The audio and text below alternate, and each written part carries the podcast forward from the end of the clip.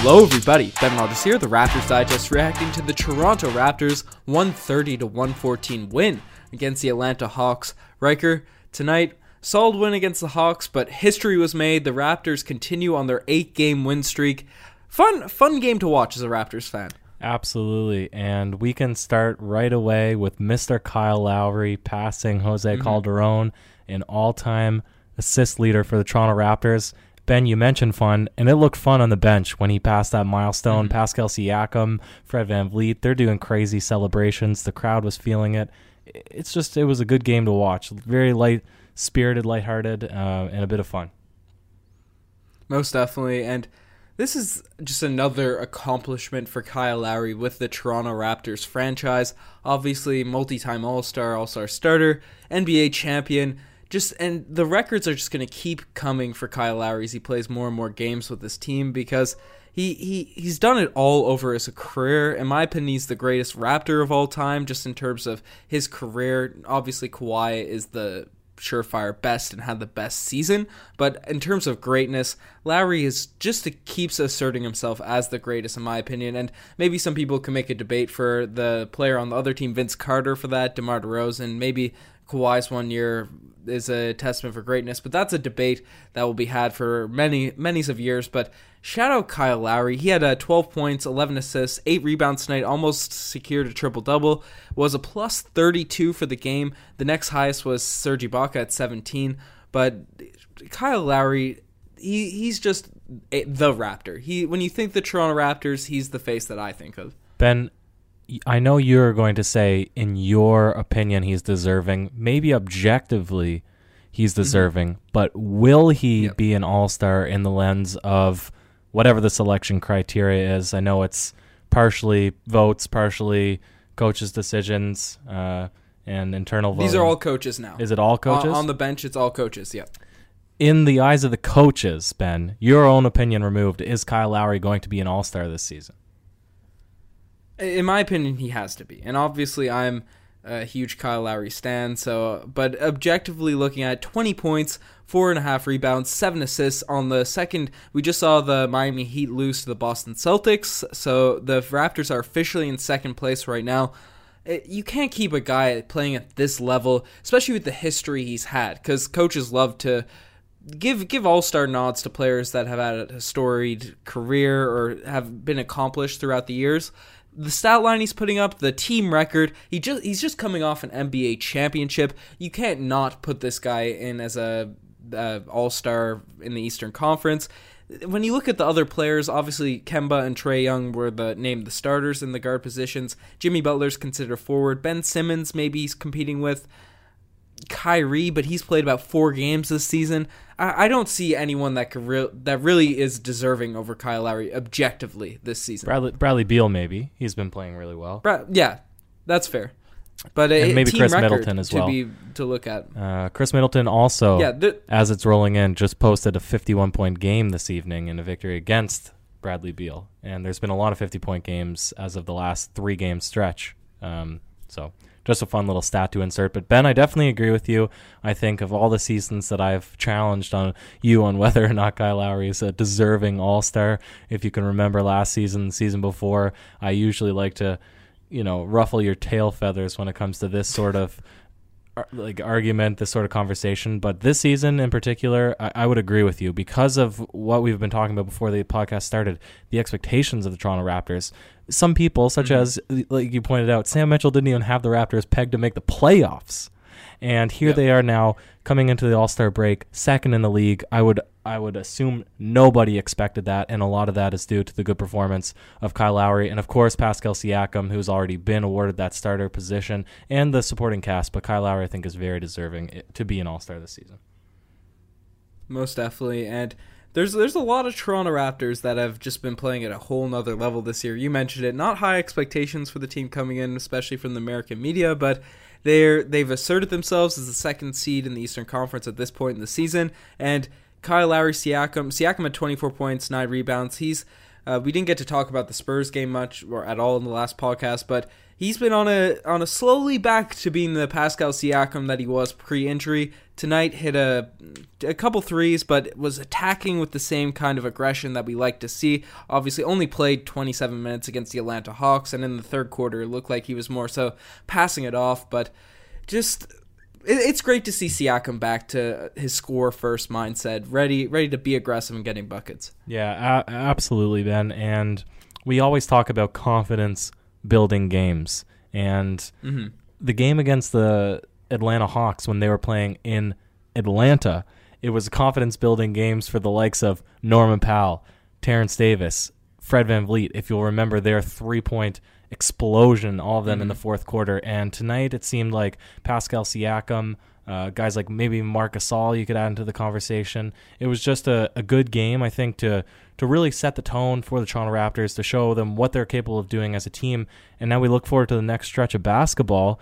We're playing um, the Bulls, the the Cavaliers, the Cavs. Um, yep. Who else was it? Uh, the Pist- uh, no, the Pistons, the Pacers twice, the, Pistons. the Nets twice. Now Pacers, like you mentioned, they're they're not a terrible team. They're in the playoffs. They're in the mix.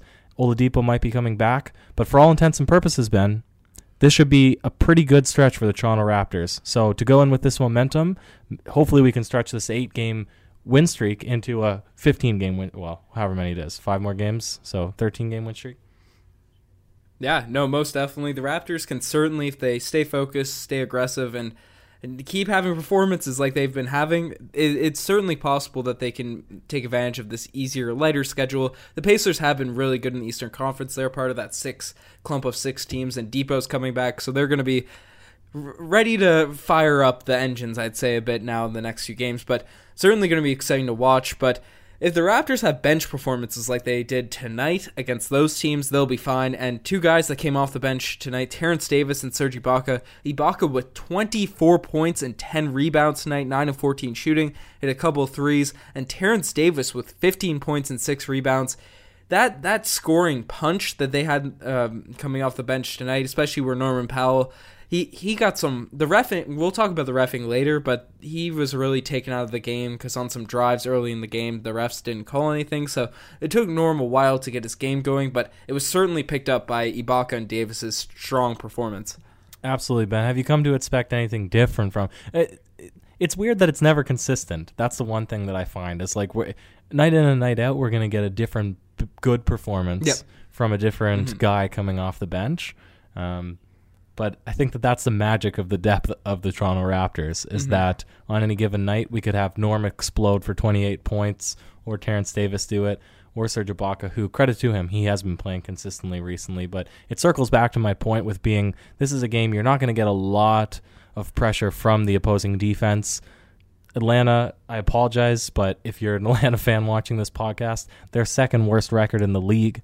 They're worse. Mm-hmm. They're the worst team in the East. They're worse than the Knicks, and the Knicks are garbage. They are firing trash. So tonight is a game that the guys can just focus on the fundamentals and get some good baskets.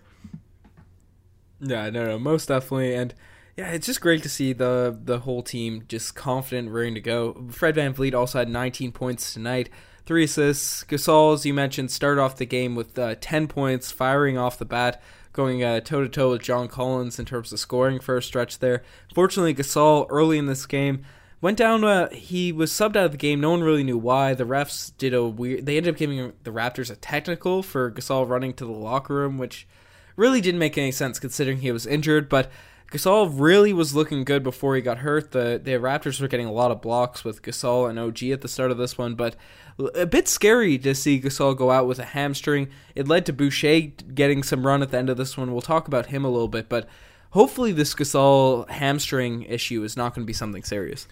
No, because we're sort of depleting our height then at that point. Obviously, with Rondae Hollis Jefferson being out for a little bit, we're mm-hmm. going to see a Serge Ibaka now probably shift up to the five, but then we're going to be relying on a much smaller lineup coming off the bench.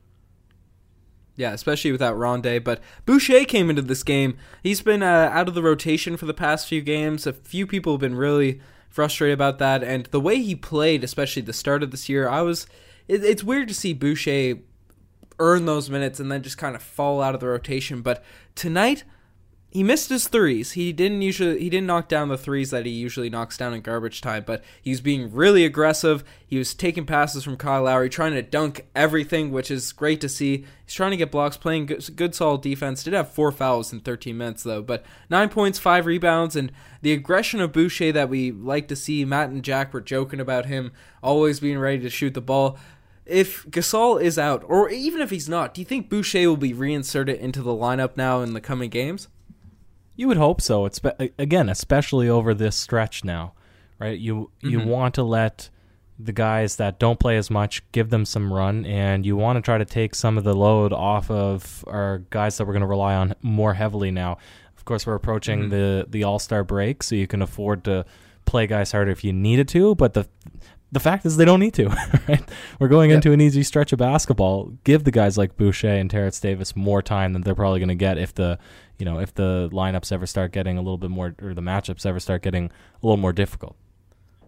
Yeah, and tonight, minutes wise, no one played over 30 besides Kyle Lowry, but it was sort of his night. Nurse left him out there with the bench unit for a stretch to get those assists, and and it wasn't in a means of disrespect or anything. He still usually runs the offense, even the Raptors are up big. But Lowry's the only guy with 33 minutes. But as you mentioned it, we we'd like to not have to play Lowry, Fred, Siakam 40 minutes a night because we want to be able to handle teams like the Atlanta Hawks, the Bulls, all the teams we have coming up. So it's going to be interesting to look out for. But Riker, we, we should swing into the segments. We're, we're going pretty long here tonight. Do you have a spicy Pele of the day in mind? Um, there was a nice pass on the fast break between Kyle and Serge Ibaka, but it was nothing spectacular. Ben, do you have something maybe a little bit more exciting than that?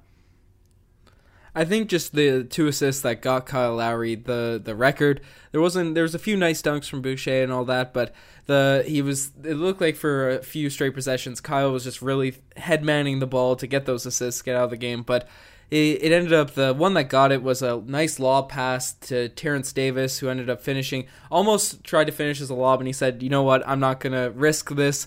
Took it down and then finished a little hook on the other side. The bench went crazy. The announcers or the in-game announcer, in in arena announcer, not Matt and Jack, he, he didn't call out Kyle Lowry's record till a timeout, which ended up being like felt like seven, eight minutes in real time after, but the the bench was going wild. The crowd kind of, some of the people in the crowd knew. It was just exciting to see Kyle Lowry get that record. Yeah, absolutely, well deserved. Um, nothing against mm-hmm. Jose Calderon, definitely a Raptors legend, but yep. for the most part, we have only had success as a franchise since the introduction of Kyle Lowry, pairing him up with DeMar, and then, mm-hmm. of course, into last season's championship stretch, and now some magical basketball in this season when the Raptors are true underdogs. So Kyle Lowry's been there through it all. He's been the cornerstone for this franchise, and he is nobody more deserving on the Toronto Raptors than him to have an all-time milestone like like that, being the leader in assists. So, really, kudos to him. Most definitely. And shout out to Jose too. Jose Calderon might get lost in sort of the history because obviously he became came before the Raptors' big success, but he was a baller. Those mid-range jumpers, and do you see all the mascots they had running around this this game in the intermissions? I did. It they was weird. Like it bobble, was. I didn't like a like bobblehead Jose Calderon. I did not like it. Made me uncomfortable. A Mo Pete. Yeah, there was a Mo. I thought the Mo Pete because it was 24 with the Raptors. I thought they had a Kobe mascot, and I was I was like, that's a that's a weird sight to see especially the timing and all that. But uh, they they had Matt Bonner as well. They had a lot of weird mascot assistants. They called them alumni. So yeah, that that could feed into the OGs as not all. Yeah, they have Matt Bonner there, the Red Rock, and uh, Damon Stoudamire. I think it was it was kind of wild. It was it was a bit weird. I it took me a while to figure out what was going on. Is that so getting your OGs, we, Ben? that's a that's a part of the OGs. But I brought up the OGs to you before the podcast. I guess we'll do the proper segment. Not all plays could be the spicy Pele of the day, and some just make you say, "Oh, geez." And at the end of this game, there's a there's a man on the other team, Charlie Brown Jr. That's that's his name. Uh, he has an afro. One side is uh, just regular, normal colored hair. The other half of it is blonde. Immediately caught my eye, as you mentioned it. Had the XXX Tentacion OG sort of look to him on the on the court, but he, he came into the game and you could tell he had the the Chris Boucher mindset. He was ready to shoot. He was ready to let it fly. He missed his first shot, got his own rebound, took a really difficult layup in in the half court, ended up making it, but the OGs which comes up for Charlie Brown Jr. is the the possessions following. It looked like he had an open layup. You mentioned it might have been blocked. I wasn't sure, but he missed this just easy sort of hook. He went up with it weird, didn't hit the rim. Then his team got the offensive rebound. He ended up getting another just not you don't want to call them open layups as there's a defender there, but layups NBA players should be making uh, uh open in terms of an NBA guy. Just came off and just slapped it right off the backboard in the same vein like a I would in grade three, and then the possession after after missing those two layups and visible frustration on you could see it, then comes down the lane and no one's really moving for the Atlanta Hawks. So he just has to throw up a hook shot, which again doesn't hit the rim. Charlie Brown Jr., his last stretch of basketball made me say, oh, geez, Riker. Ben, I'm playing intramurals. I was playing Sunday night. I missed a few gimmies. I also happened to roll my ankle. It's very bruised right now. Definitely sprained it, but you know, sometimes you miss those shots, Ben. Sometimes you miss them. Uh, so you can't criticize him too much. But with that comes the one, the only, the Mari Carroll Gold Star Award for worst performance of the night. Ben, do you have someone this evening? You really briefly touched on the referees. Is there someone else that you would rather give it to? The re- the refs were getting it in my eyes. The injuries the Raptors sustained could be getting it too, but the the calls they were given to Trae Young, I know he's a star. I know he's a smaller guard, so when he gets hit, he you know moves more, unlike a Kyle Lowry or Fred Van VanVleet. But the the calls were really weird throughout this one. The Raptors were fortunately able to to make it up, but yeah, and they they never got any. It seemed like when the refs called a foul in favor of the Raptors, it was when after we've already made a shot and they just took away our basket and we had to side inbounds. It was it was a really weird look, Riker. Absolutely, Ben. Um, but in a game like this, it doesn't really afford you to care. You know who who cares? uh, that is that is very fair. Yep. That's a statement. Anyways, the Raptors' 16 point win. It felt bigger. Uh, Vince Carter probably his last game ever. Or I don't know if we play the Atlanta Hawks again at home, but it was uh yeah, it's weird to see Vince not he's still in the league. Oh man, it is time it. for him to retire, Ben. Good riddance. we can't we can't hate on Vince too much as learned in previous podcasts, but he is a Raptors legend.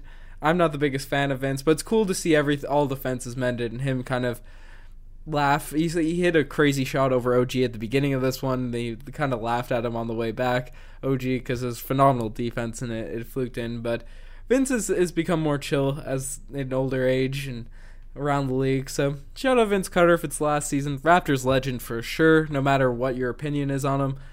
Riker, do you have any last words before we send it off? XXX Tentacion. Cheers.